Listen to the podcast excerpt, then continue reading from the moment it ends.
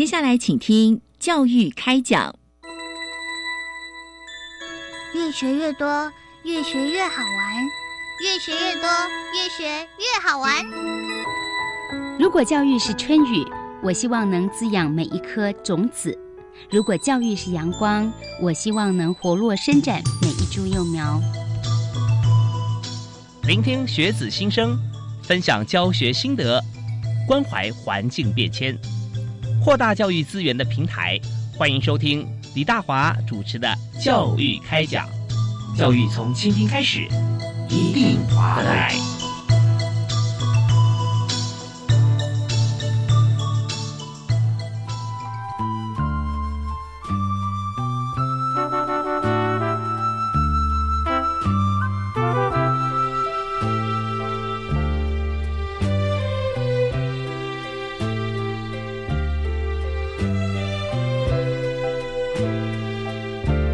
各位亲爱的听众朋友，大家晚安！非常欢迎您锁定国立教育广播电台，收听每个礼拜一跟礼拜二在晚上七点零五到八点为您准时播出的教育开讲。我是李大华。那么在今天节目里面，我们特别谈一个现在哈呃非常值得大家关注的议题，因为我们就生活在疫情期间。那在这个疫情啊，会发觉说它真的瞬息万变，因为病毒啊不断的推陈出新啊，不断的变种啊，就发现说。好像很多以前的电影哈，那现在在现在哈这种实现，也让我们的这个人类社会提前来到未来。那重点是什么呢？重点大家都希望大家不要生病，不要被感染到，或者说我们有什么样的办法哈，可以与病毒共存，甚至我们在打败它、克服它。那在这边呢，我们就分成很多不同场域，在一般的这个社会里面啊，整个大环境，那有没有一些特定环境呢？有啊，就像我们的这个上班族办公室，那还有没有特定呢？更有啊，像我们的学生同学在校园里面，那都要做防疫，所以我们在今天节目里面，教育电台特别跟教育相关，我们也这个关注啊所有的教育，所以我们在今天就谈到学校啊，由教育部综合规划司所提供这个议题啊，非常重要，就开学前防疫的准备。我们要做哪些的准备？所以，我们特别针对这个议题，邀请专家啊，在国立台湾大学学务处保健中心的医师池岸轩池医师来我们节目现场。嗨，呃，池医师好，主持人好，全国所有听众朋友们，大家好，是非常欢迎您哦。我们知道说，在台大算是全国大学里面几乎量体最大的一个学校哈，是是。那所以我们在做防疫这件事情，也是所有学校的指标。大家都会来 来参考嘛，是来看，所以我们首先想来谈谈看，在疫情期间啊，现在你看我们在这个二月份哈，那马上要开学了，所以为了校园防疫、校园安全，那请您跟大家来分享一下，在学校到底需要做哪些的准备工作？好的，谢谢主持人。那这边跟全国的听众朋友来分享，那其实这个疫情哦是重中之重，好，那所以其实教育部呢很早。就有配合这个指挥中心的规范，那定出了许多的这个防疫相关的指引，好，包括针对大专校院啦，针对这个高中以下学校啦，针对幼儿园等等这些，都有定出相关的一个防疫指引跟规范。那目的就是希望呢，各个学校啊遵守这些指引，好，然后能够把这个防疫工作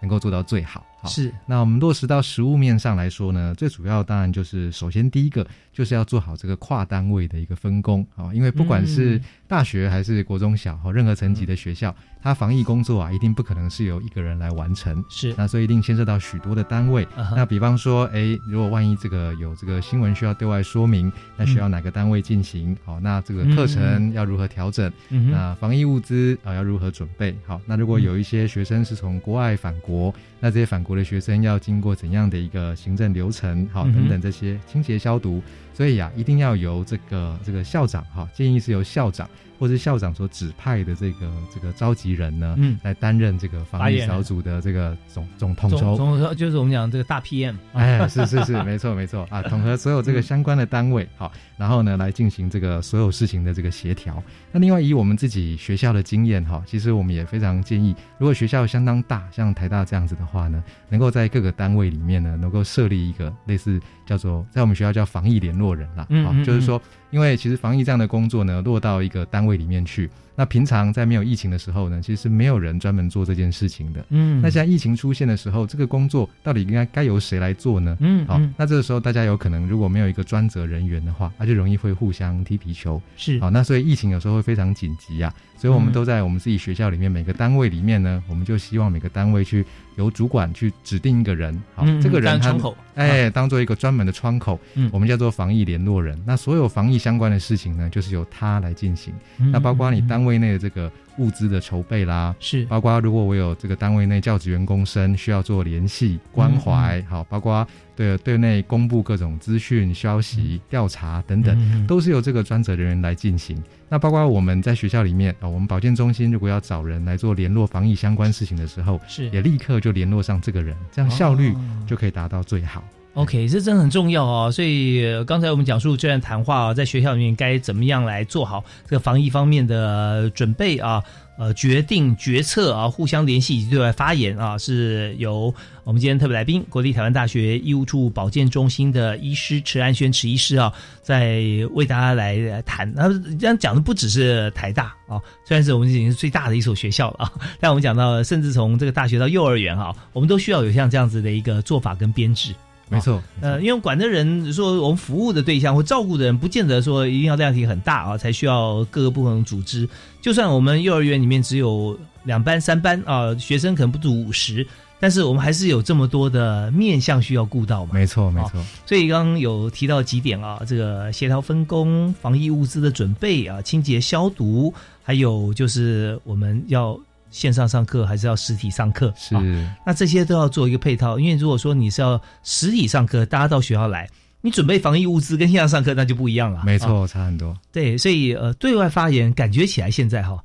好像都要由这个统筹的人来发言，他最清楚每个状况嘛。没错，没错。如果好像说，好好比说校长好了，校长主责，那就校长对外发言，觉得好像最适合他啊。如果设一个发言人的话，那他好像要经过呃好几手的资讯累积啊再谈，那反而好像隔了一层。啊，是事实上，呃，如果有发言人哈或者说如果是比较大的学校，由这个主任秘书啊，或者负责新闻的相关单位来统筹校内资讯之后，统一对外发言，这样应该是很适当的方式。是，那这也是就是说，我们知道在当发言人哈，就是做一位发言人，而不是演一位发言人。没错。当你要演一位发言人的时候，你可以让各各个单位来资料给我，然后我就念一遍，可是我很难回答现场的问题。那这个就很麻烦了啊，所以有发言人也可以也是很好，但这位发言人呢，他所了解深入的程度绝对不亚于统筹的那位大主管。哎，是没错，是。所以呢，现在台大在发言的部分啊，现在是由，哎，我们是有主任秘书，用主任秘书，主任秘书对外发言。那统筹整个事务的话呢，哎，是由校长出面，是由校长出面哦。是 OK，所以这方面就是要只要校长在场合啊。主任秘书势必也在，所以就同步了解啊，不需要在这个 briefing 嘛，对哈，大家在做二次的报告，所以这时候我们就知道，在考量事物的多寡、量体的大小的时候啊，那今天我们的特别来宾陈安轩此医师啊，他目前在台大啊，在担任很重要的工作，就是保健中心，所有的同学啊，有任何的疑难杂症都要先经过他这一关，对，那也对学校的防疫了解，但是我们也知道，在这么大的学校里面，校长。长他统筹所有各单位，因为他有行政权，但是校长也因为他这个太忙，日理万机，所以在针对这件事情的发言跟呃对外表达意见或接受提问呢，就由主秘来进行。哎，是，所以那我们就看我们自己可以，我们对号入座一下，我们学校的量体学生人数多少，或者我们学制啊是在中学、小学或幼儿园，我们来衡量一下谁来对外发言，谁来统筹。那就不难可以来做好整体的计划。没错，没错。好，那我们这边呢，我们稍微先休息一下，稍后回来呢，我们要继续请教今天的特别来宾陈安轩医师啊，来谈一谈啊，面对疫情升温，有哪些哈，我们实质上在学校里面的工作人员啊，教职员工，我们可以提醒大家该注意啊，什么事情或该怎么做。好的，休息一下，马上回来。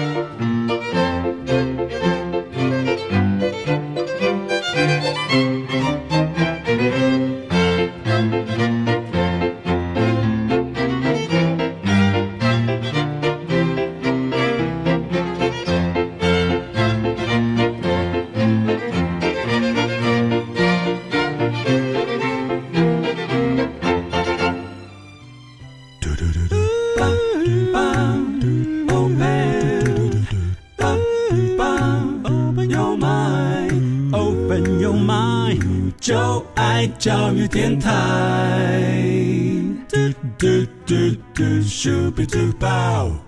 今天在教育开讲节目里面，我和大家谈一个非常务实的话题啊。我们时间现在马上要准备要进入开学的阶段，那么在开学。以后或开学之前啊，学生就是学校的这个师生，还有这个我们讲亲师生嘛啊，这个家长啊，到底怎么样来先笃定一下我们开学之前准备什么？开学之后呢，学生在学校里面上课，我们学校准备什么？同学要如何来这个开学就学啊？那家长要心态方面要如何先做一些这个呃预备？所以在这里我们就请到专家来和大家分享，是国立台湾大学学务处。保健中心的池安轩池医师，哎，医师好，哎，全国各位听众朋友大家好，主持人好，是您好。那刚才池医师啊有特别提到说，在学校里面我们有一个组成小组啊，是。呃大学校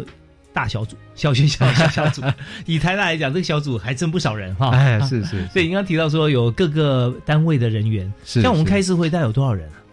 哦，这个就是以我们学校来说的话呢，我们的防疫小组会议大概就是许多一级单位的主管啊都会来参加。那如同刚刚所说的呢，是由这个校长啊做统筹，那发言人当然是主秘。那很多牵涉到相关各单位的，好，比方说像课程调整，那当然里面会牵涉到啊教务的部分，好，那另外跟学生相关的事务，哈，所以教务长啊、学务长啊，这些都是里面的成员，好，那另外像有些时候如果遇到这个呃职员要调整为居家办公，好，或是因为遇到受到疫情影响需要做请假相关，那所以人事哎人事主任也必须进来。所以呢，就是说一个疫情呢，还有包括物资的筹备，好，那这个总务长哦也是里面的成员，所以其实现在到很多所有单位啊，那这些相关行政单位的这些主管们，哦，那都是这个防疫小组的成员。那在定期开会的过程中呢，就是随时面对疫情的变化啊，因为疫情每周都会有新的发展。那有些时候疫情呢是牵一发而动全身，好，一旦你开始启动，比方说开始启动线上课程，好，那这个时候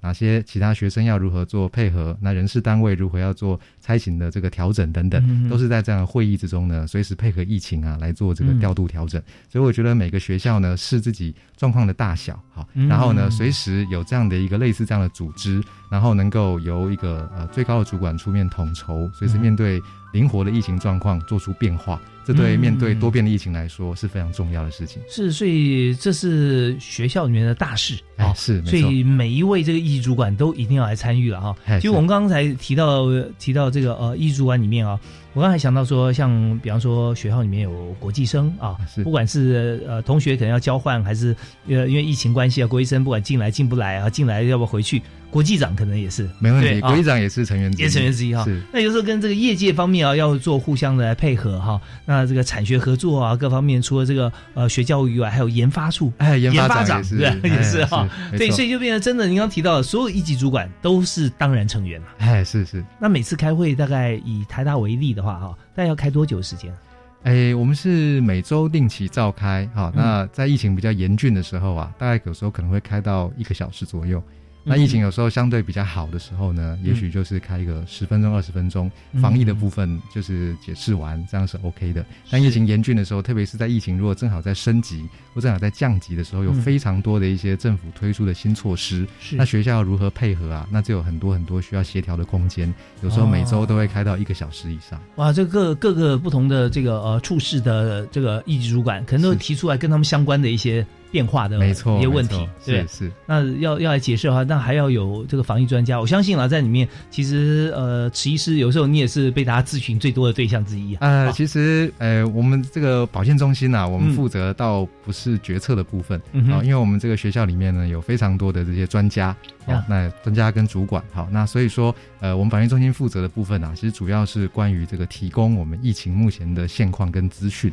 好，那我们负责就是把校内目前的这个疫情的状况，比方说目前有多少人在隔离呀、自主管理呀，好，多少确诊者这些资讯，然后我们在会议上如实的做呈报。然后政府目前呢有一些新的措施变化，所以我们刚刚所提到那些防疫联络人，好，就是各单位这些防疫联络人，他们。呃，在面对疫情的时候，他们会有一些询问，好，比方说我现在是不是需要开始做居家办公？嗯，那我的单位里面出现了确诊者，好，那我该怎么办？好，那有有些学生如果他呃面对疫情的时候呢，他拒绝配合，好，那我该如何处理？他们有一些疫问题的反应，那我们就负责把这些，我们幕僚单位就把这些问题收集起来。那收集起来之后呢，同整，那在这个防疫会议上呢做报告。好，那再交由啊刚刚所说校长及各位主管呢做讨论，那我们应该要如何做一个应应措施？那讨论完应应措施出来之后呢，有了一个决议之后呢，我们再发布，好，等于是一个上下承上启下的做一个沟通，好，那我们不敢讲自己说是一个 做决策，我们就是把这个承上启下的沟通呢做好，因为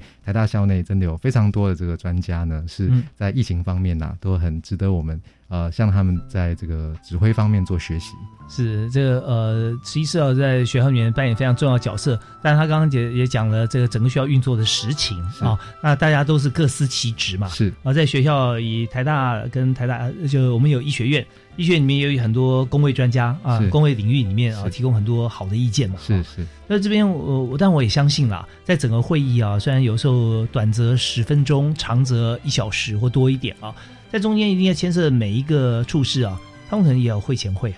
啊，啊，就包含像是在去年吧，去年这个九月以后啊，开学，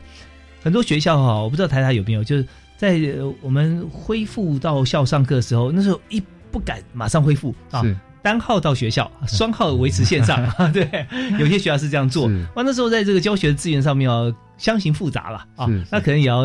把像这样的情况也提到这个整个防疫小组的大会上面啊，大家来讨论。它因为牵涉到很多的其他方面、其他处事的一些政策嘛。是是，对，所以这整个会议啊，可以说呃越务实啊，开的时间啊，就是开的越细啊，时间越长。但是呢，呃，也不会太长，因为每个人其实都很忙。哎，是是，就是防疫的事情，重点能够协调完，能够继续去推动就 OK。好，那在这里啊，我还想请教一下，就是说，当呃我们在会议决定里面大家分头去做的时候，还有很多跟同学啊实际上有相关的，像是学校餐饮啊、住宿啊，像这一方面哈，这些管理是不是也是非常重要的一环？哎，没有错。好，那在餐饮跟住宿方面呢，其实都应该要做好相关的准备。举个例子来说呢，像。呃，像如果是学校或幼儿园哈，有这个饮水机的话，好，那要加注标示，好，只能装水，不能够像以前一样用嘴巴去就饮，好。那如果没有办法消毒这些饮水机的话呢，就应该暂时封闭使用嘛，哈。那像有些学校，像比方说像大学，一定都会有餐厅，哦，因为比较大。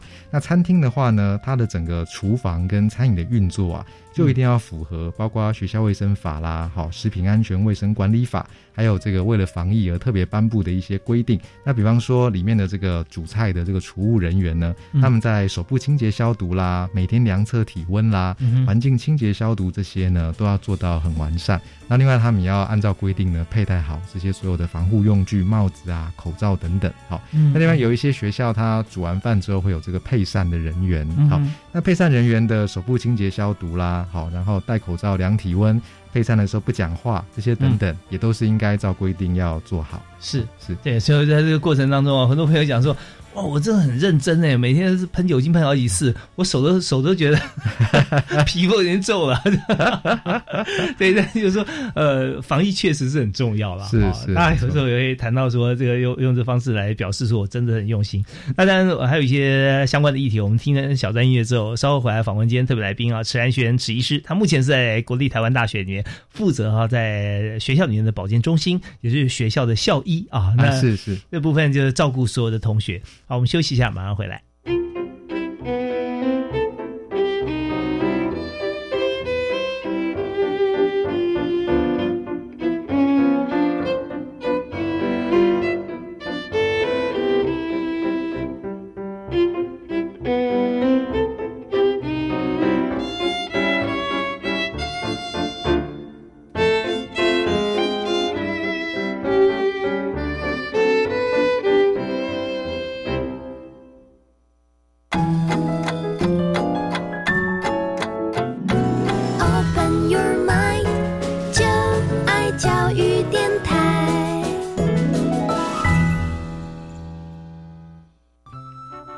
现在全球呢都在防疫啊，在对抗着 COVID-19。那不管它怎么样变，我们都希望说，我们以这个最好的防护措施，以不变应万变。那今天呢，我们就特别邀请国立台湾大学在这个学务处的保健中心医师啊，池安轩池医师来到我们节目现场，分享台大的做法以及建议所有的各级学校啊，我们该怎么做？是，哎，池医师好，哎，主持人好，全国听众朋友们大家好。是，刚才有听到你跟我们分享啊，在台大的。做法，包含这个宿舍，还有在这个餐厅的餐饮的安全方面，我们一定要落实嘛，对，厨师戴帽、手套各方面哈都要做的很好。那也相信啦，在这个呃，我们只要是。宣导下去以后，在执行的人员都会遵守。现在没有人说愿意，或者说就就真的掉以轻心啊，这个便宜行事这方面呢，真的很肯定啊。现在大家对于防疫的精神。那这一小段，我们还有大概差不多两三分钟时间想谈体温这件事情啊。呃，除了喷酒精以外哈，那体温我们常常去看，经过一个这个呃，就是热感热感器，他说哦，体温三十六度多啊，然后三十七度这样，就常常会感到说，哎，你走过去，哎，三十四点二。三十五点八啊，就觉得它是真的就是这个温度吗？就是我们怎么样认定说用这样子远距的量测体温它的有效性？这个的确会受到天气的影响啊，啊，也跟你用的这个器材设备是有关系的。好，对，那所以一般如果你是要大规模的，比方说学生大量进入教室，哦，或是举办大型活动，哦，那如果你一个一个去 check 的话，那真的是很花时间。那所以也只能用这样一个热感的方式。大概如果是比较需要很精确知道体温的，例如说我们自己学校的保健中心，那因为我们等于已经是一个医疗单位，是一个诊所，那我们必须非常确保呢进来的人，哈，他体温是没有问题的。那像我们这种医疗。单位我们就会自己啊，我们门口有筛检站，那我们就排人哈，每天就是用耳温枪、耳朵耳温枪，哎，是。去 check 每个要进来的这个病人的耳的耳温，啊，确定他的耳温都是没有问题的，那才让他们进来。那其他地方校内其他单位的话，我们呃是没有把这个体温计放在校门口，我们是放在各管社的门口。对，各管社门口我们就设啊，请他们前面能够做实验制刷卡跟量体温的这个机器。是，那大家进去的时候呢，就是有门禁管制嘛，你要刷卡，所以你不是这个单位的卡，你当然就进不去。呀，那我现在设那个体温的温度哈，也会给大家做一个建议，大概多少度以上可以做什么，多少度以上又不能做什么。啊，如果是额温的话，好，额温一般是超过三七五，那我们认定是发烧。哦，啊，那如果是耳温的话呢，我们认定是超过三十八度。是发烧，是 OK，所以耳温相对来讲是更贴近、更准确。耳温会低一点，就耳温、耳温、额头、额头、额头、额头温度会低一点，会低一点。耳温的话会用高一点才作为标准。是，那如果他是有偏高的状况的话，以现在的这个疫情的比较紧绷的状况，我们就请他能够啊立刻去就医，评估有没有需要做裁剪。就不要再进来学校了。OK OK，裁剪现在其实比较方便了哈，是跟以前比起来，所以希望大家都能够做到最好、最安全哈，再进到学校里面来。没错。好，我们这边这个了解温度以后，我们休息一下啊，稍后回来我们再谈谈看，呃，面对疫情升温，有哪些可以提醒所有在学校里面的工作人员哈，在呃居家外出的时候应该注意的事项。好的，好休息一下，马上回来。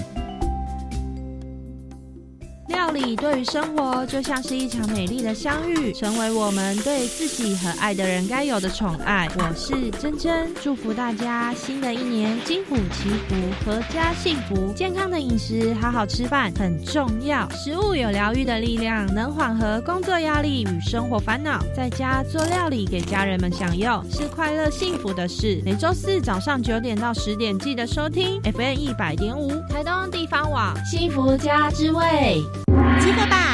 大玩家。今年寒假有什么呢？有教育部所属十家馆所、文化部所属十三家馆所及国立故宫博物院的联合行销活动。各馆也有丰富的线上学习资源，在家也能轻松学习。我想了解自然生态、艺术人文。文化历史相关知识，在探索的过程中激发创造力。欢迎上 Muse 大玩家网站查询，踊跃参与，还有奖励品哦。以上广告是由教育部提供。高中职毕业后，你想做什么呢？我已经决定申请青年储蓄方案，先去工作或是当志工，累积经验，未来会更有方向。听起来好棒哦！先工作，政府每月还会额外帮我储蓄一万元，三年可以存三十六万元哦。那我也要参加。好哦，一起上网申请，时间到一百一十一年三月十六号截止。详情请上青年教育与就业储蓄账户专区网站。以上广告由教育部提供。我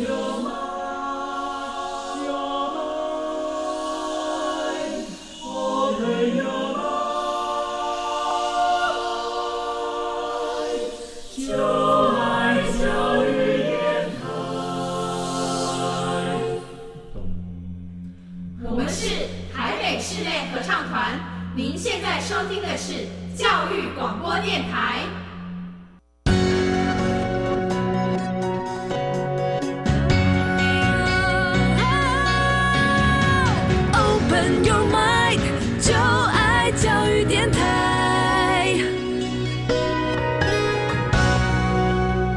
今天所收听的节目是在每个礼拜一跟礼拜二晚上七点零五到八点，在国立教育广播电台为您播出的教育开讲。那大华今天为您邀请的特别来宾是国立台湾大学学务处啊医护保健中心的医师池兰轩此医师。哎，此医师好，主持人好，全国听众朋友们大家好。刚此医师在前个阶段跟大家讲的非常的清楚的明白啊，就讲学校里面应该怎么样做，如何来开这个防疫小组的会议啊，哦，每一位这个重要的学校的一级主管都必须要为自己的所下范围负起责任啊，来提出很多数据建议啊，还有呃很多的方案，大家决定以后要开始来落实执行，这是一个非常。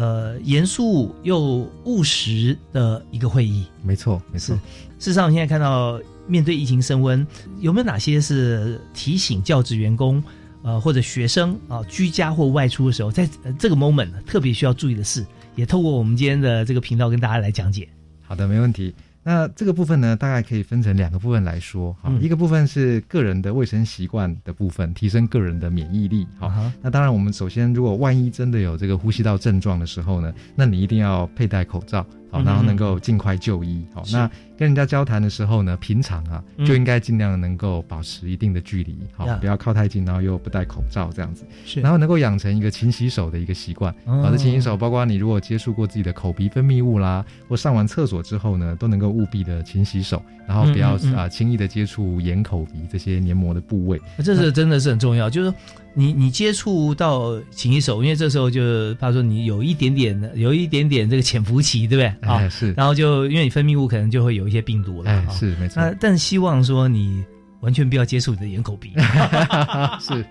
对，所以那不管你有没有接触，你回家因为你有时候摸到其他东西啊，还是要勤洗手。哎，对，没有错，没有错。OK，勤洗手对任何疫情都是很有帮助。真的，真啊。好，那呃，请继续。好的，那再来就是呃，平常一些心情放轻松啦，哦，能够维持健康的这个生活形态哦，例如说这个适度运动啦，好，然后睡眠要充足啊，然后这个吃饭能够均衡饮食啊，让自身免疫力在自身自自然的方向都能够提升。是，大家都一直在很好奇啊，就是说为什么心情好，免疫力会提高？它 中间到底是是什么样的关联性啊？心情好的话呢，那你身身上一些跟压力相关的这个荷尔蒙。啊，就会比较少一点哦。哎，是那这些荷尔蒙，当当它压力来的时候，它固然能够提升你的体力，但它对免疫力造成一些抑制。所以它的它的原理是什么？啊，这个就是教科书要搬出来了啊，比较复杂一些。那简单的说，就是说，像刚刚说的，如果压力大的时候呢，这些荷尔蒙上升啊，它会去压制你的免疫力啊，固然能够像给你一些额外的一些体力。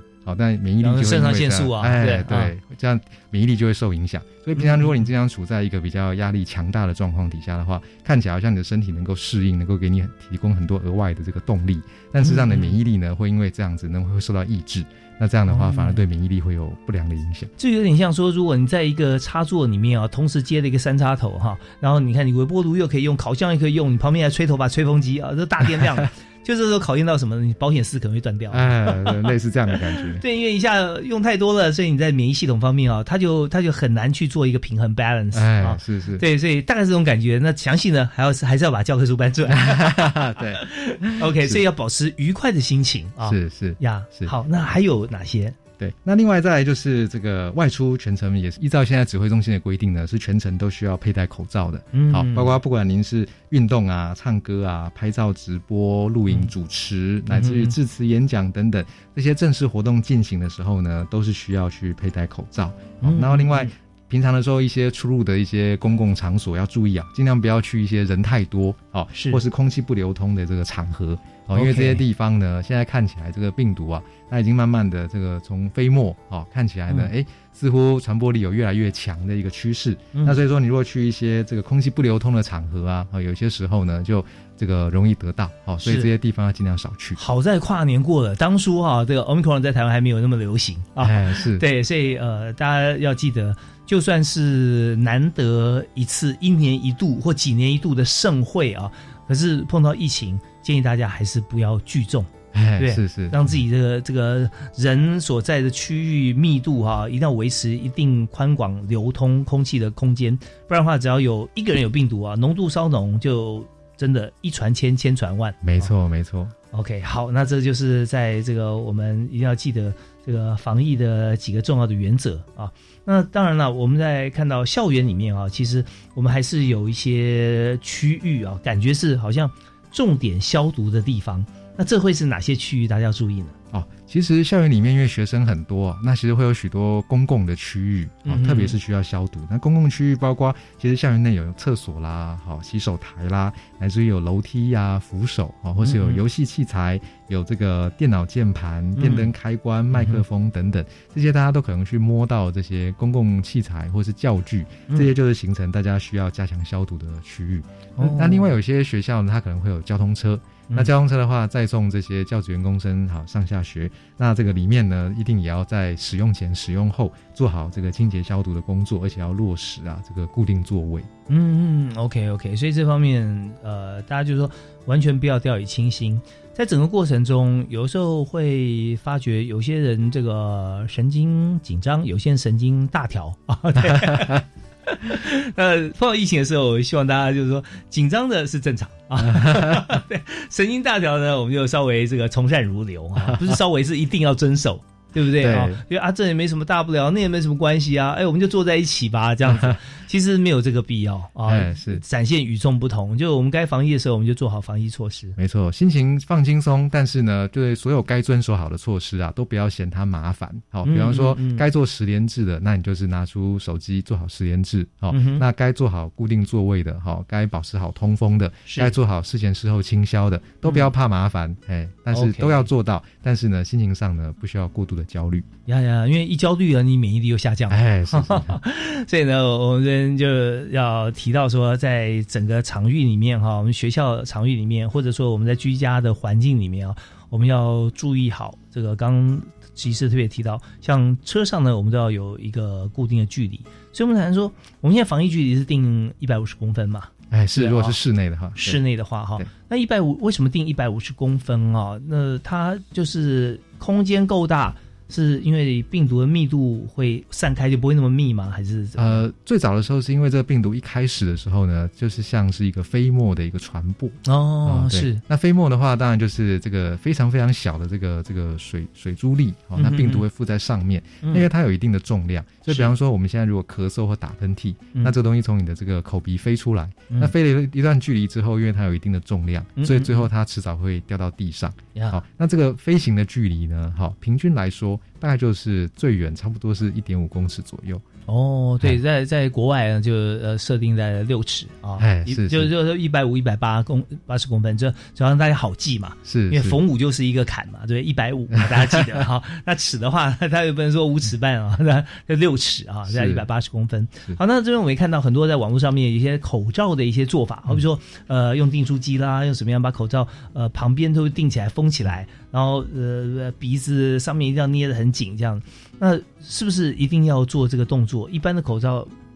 呃，有可能让病毒进去吗？哎，其实我们如果能够戴医疗级的口罩，我们就强调是一般医疗级的口罩，现在应该都很容易买到的话，是，其实它的防护力呢都已经非常好。它的医疗级是防护在哪一个部分最好？医疗级的话，主要是它在通常它会有好几层，哦，那最外面这一层通常是一个防水层，是，哎，那所以说就是这个飞沫跑过来的时候，因为它防水，所以可以挡掉许多的飞沫。那里面呢，通常也都有两到三层的这个不织布，哦，那所以一层一层过滤呢，那它这个过滤病毒的能力啊，好，就是当然不可能百分之百，哦，但是相较于不戴那是好很多。那但是呢，这样的一个口罩固然能够阻挡，但是有些时候随着每个人脸型的大小不同等等，所以有些时候在这个侧面的地方，有时候会有比较大的漏隙，或者说有些人戴的时候呢，可能他不知道如何正确佩戴，所以上面这个口罩的压条，他没有很认真的去压好。去把这个口鼻的这个形状呢，能够完全的密合，嗯，那这样就会造成说，哎，那如果刚好对方的飞沫很多，然后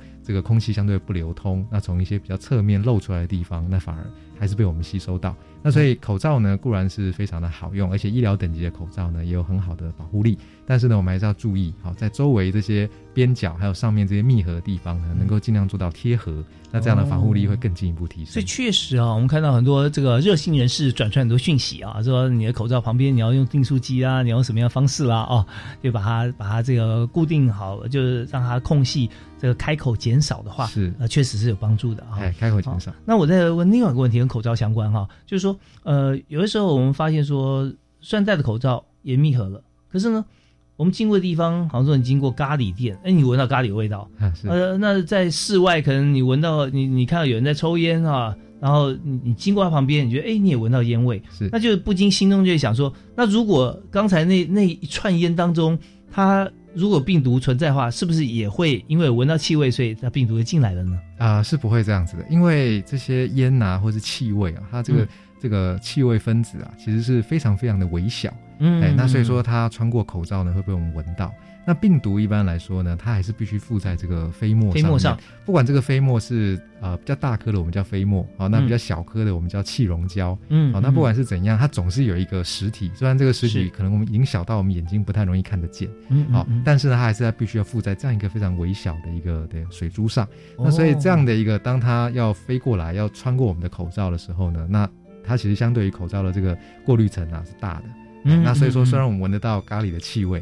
哦，但是这些飞沫、这些气溶胶要穿过口罩呢，还是会被阻挡下来，是，所以没有那么容易就直接被我们吸到。OK，所以这个病毒啊，如果没有这个气溶胶哈，没有飞沫的话，它是没有办法在空中自由飞翔，是吧？哎，以目前来看还不到这个程度。如果它能够在空中自由飞翔，那就变成是一个空气传播的疾病，那这个传染力呢会非常非常的可怕。哦，对，那目前看起来呢，应该是还不到这样的一个程度，是因为病毒本身它的质量应该很轻啦，哎，是很轻，它可是它也不至于说像是干粉末一样，这样放在风中它就这样飞，还不至于，因为它还是要生存嘛，对，是是要靠着飞沫。如果它光是在干燥的空气中都能够飘很远，而且还有致病力的话，那这个可能一天就会是上百上千个确诊者，而不会而不会是只有十几个哈一一百个这样子。对，所以这也失去了这个病毒本身的一些生物特性了。是，OK，好，这方面大家能够了解之后，就可以。呃，释疑哈，解释我们这心中的疑问哈。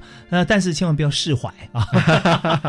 我们要很小心啊，不要觉得啊这也没什么哈。他一定要靠飞沫，那我旁边又没有人哈，没有人没有人讲话，没有人打喷嚏，我就把口罩拿下来了。千万不要，因为这个飞沫有时候飞以后可以飞得很远的。是啊，既然有这个像是你刚刚提到的这个叫做呃气溶胶，气溶胶，气溶胶如果风大的话，它可能飘可以用公里来计算了。呃，也不至于这样，不至于，但是会飘比较远，没有错，比较远一点。那另外一个问题是说，呃，因为在虽然说它是必须要附着在一个小水滴上，但是如果说你今天是空气不流通的地方，嗯，比方说是一个小型的室内很密闭的这样的一个地方，完全没有空气流通的话，嗯，那就算你戴着口罩，可是因为你吸久了，那这个空气在里面不停的内循环，那你还是有可能会就是吸到这个病毒，会从这个口罩的边缘然后吸进去。所以就说这个气溶胶的循环是吧？哎，对对对，它会不会循环一下就落到地上？因为它有一点重量。呃，气溶胶是真的非常的轻，它当然迟早还是会落地的。啊，但是呢，相对时间会比较久，特别是如果内部循环不好的话，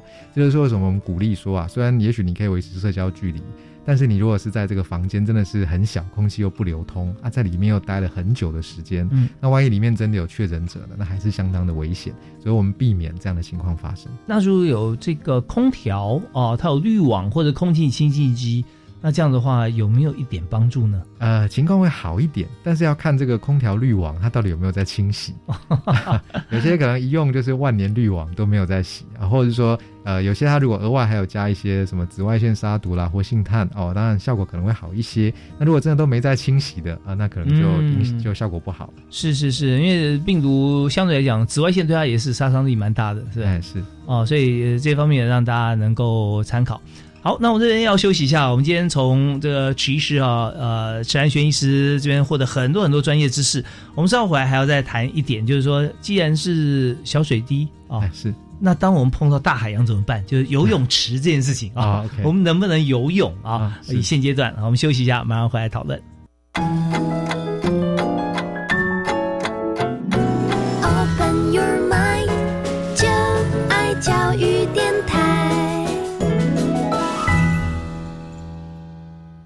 非常欢迎您在每个礼拜一跟礼拜二一起来关心教育政策啊！在教育开讲节目里面，大华每一集都为您来访谈现在最重要的一些教育方面的一些方针。那我们透过深入浅出以及专业特别来宾的讲解，让大家了解现在啊在台湾各级学制我们是怎么样来进行。那在今天呢，我们谈的是真的非常广泛的一个话题啊，也非常专注，也就是防疫这个议题。各级学校应该怎么样做好防疫？我们就邀请今天的特别来宾是国立台湾大学学务处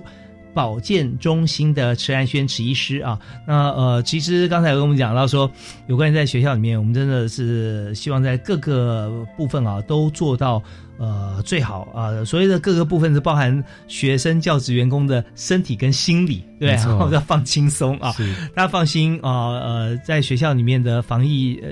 中心小组哈，我们都开了很多的会议啊，制定很多呃最适合现阶段的一些方法。好，那我们在这里刚刚提到说，呃，传播这个病毒是我们口水飞沫嘛，啊，小一个小水珠啊，哦，或者这个我们在思考这个议题的时候想到说，这小水珠落下，哈，如果落在在水里面 啊，那当然不行哈。就像游泳池这件事情啊，游泳池在防疫的过程当中啊，我们怎么样来界定哈？就是说开放与否，或开放要到什么样的程度跟使用的设备？好。那游泳其实是一个相对比较高危险的行为，好，因为游泳过程中不免会有这个清痰啦，或者是吐水啊这样子的一个状况，那就会增加这个飞沫传播的机会。是，好，那所以呢，如果照着教育部的要求呢，哈，所以他所有的游泳池学校在开放之前呢，他一定要定出这个防疫的计划，好，包括就是说，哎，我入场的人我一定要做到十连制，那必须要量测体温，好，然后必须要确认他们的这个健康状况是不是 OK，好，是，然后里面的工作人员呢，就是救生员啊、教练等等，好。他们自己的健康状况，平常也必须要监测。好，那里面进去之后，那我的这个场地里面呢，平常啊，我这个空间最多只能够装多少人？比方说，要以这个室内人员呢，至少二点二五平方公尺来计算。我把室内空间除以二点二五之后，那我里面最多就只能进入多少人？好，来计算我里面不能够到处都是很拥挤的状况。那一段时间呢，我一些这个容易去触摸到的这些区域，好像刚刚所说的这些呃淋浴间呐，好扶手这些，都要做好这个清洁消毒这样子的一个。工作，那您讲的是二点二五是整个场域啊，还是游泳池里面的？哎，整个场域，整个场域，那游泳池里面人就更少了。哎，是是，游泳池里面哎，依据它水道的大小，另外还有另外一个划分。是，所以在这个部分哦，我们知道，呃，喜欢游泳的朋友就知道，游泳是一个非常全方位的运动啊，全身的运动，而且呢，它是对于膝盖啊，对于呃关节啊，呃，非常好的运动，因为它。有福利嘛，不会受伤是。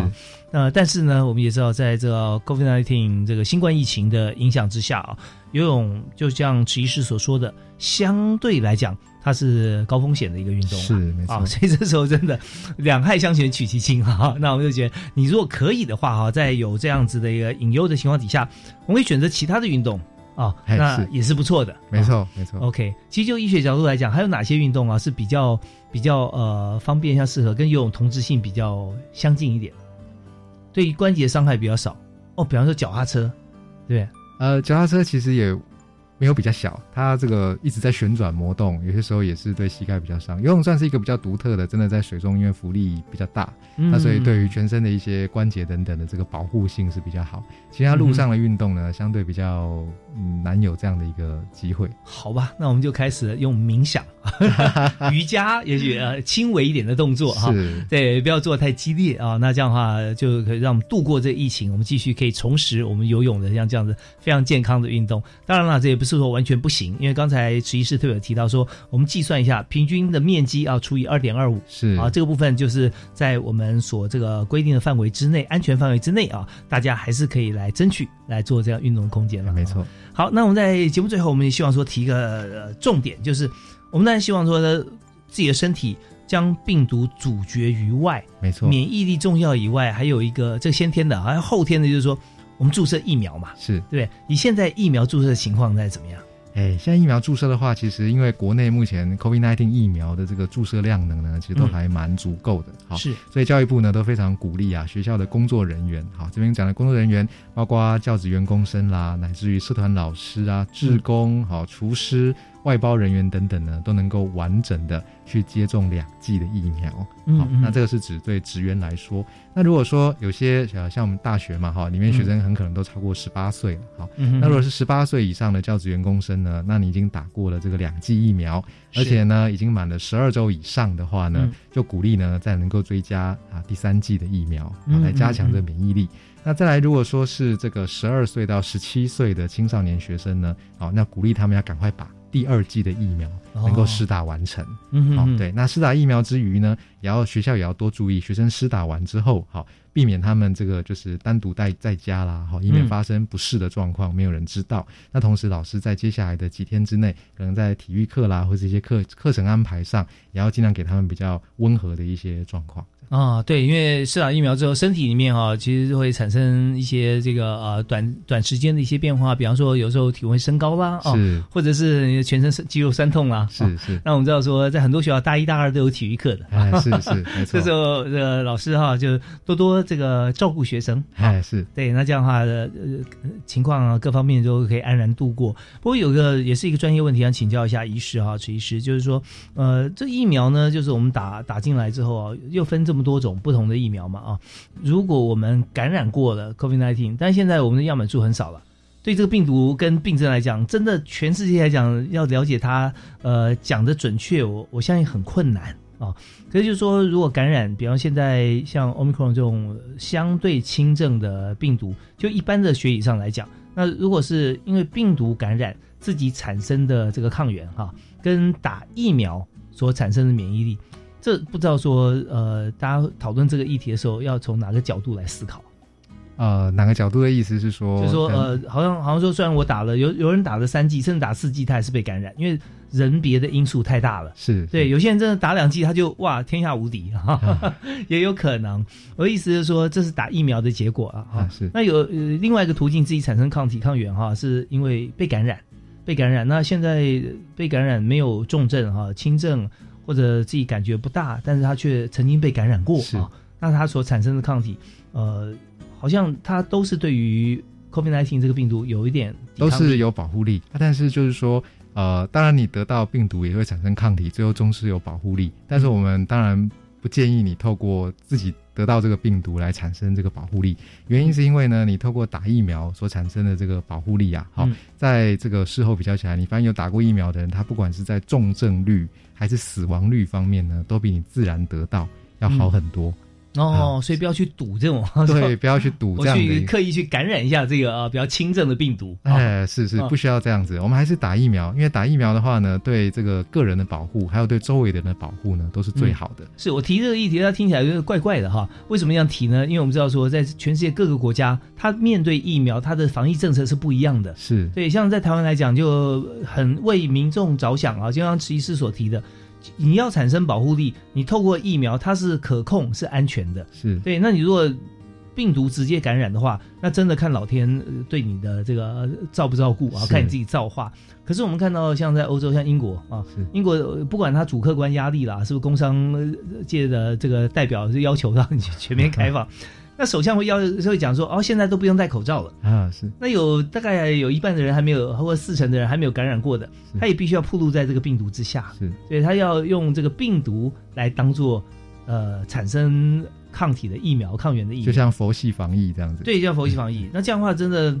呃，就医学角度来讲，还是不建议了哈。哎，这个其实目前。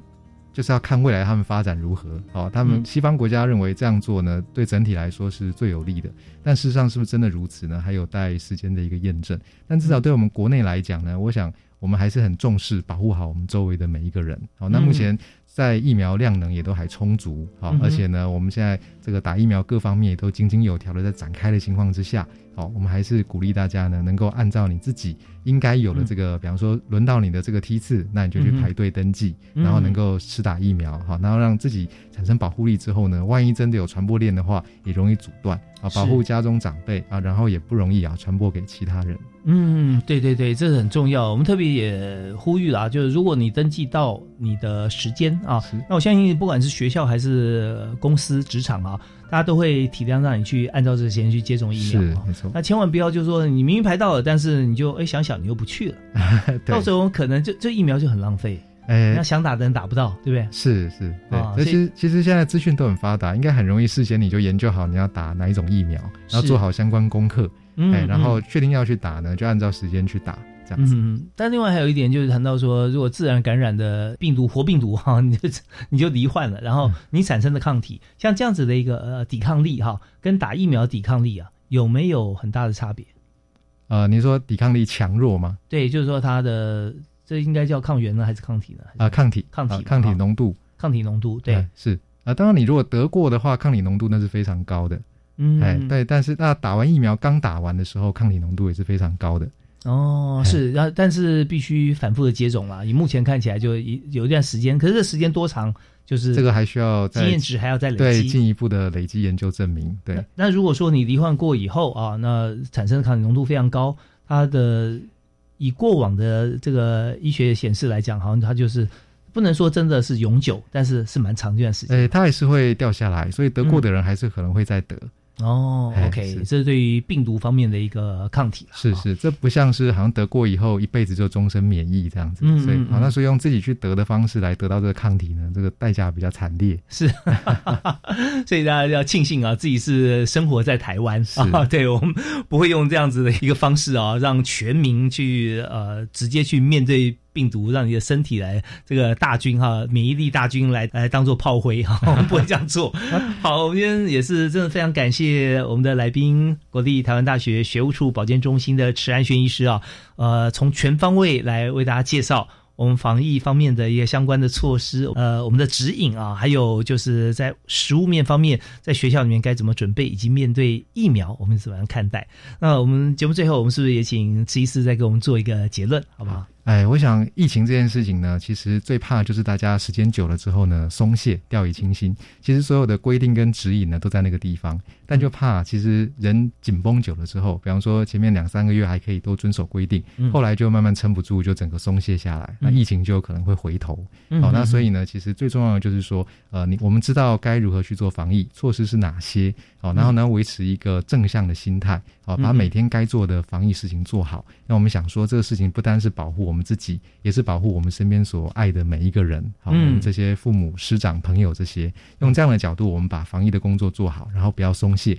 然后才能够安稳的度过疫情。是非常感谢池医师啊，最后给大家的建议、结论跟叮咛啊，也就是说，呃，刚刚石安轩医师所提到的，千万遇到事情哈，遇到现在的状况，不要紧张，不要恐慌啊，不要让自己免疫力掉下来，要乐观。但是呢，也要注意，乐观并不代表松懈，是啊，心情轻松不是松懈掉了啊，没错，因为松懈你就不管任何规定了，所以我们在这个规定的指引底下，我们放松心情去迎合啊，我们去来符合所有的规定，那这样的话，相信大家自己自身的免疫力。提高，让这个病毒这个期间啊，这疫情啊安然度过之后，我们重享我们该有的愉快生活。没错。好，我们再次谢谢慈安轩医师接受我们访问。哎，谢谢主持人，谢谢全国听众朋友，谢谢。是，感谢大家收听，我们下次再会。好，拜拜。